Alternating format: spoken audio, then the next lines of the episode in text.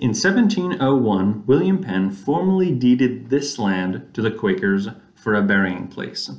However, surviving documents show Quaker burial records as far back as sixteen eighty-seven.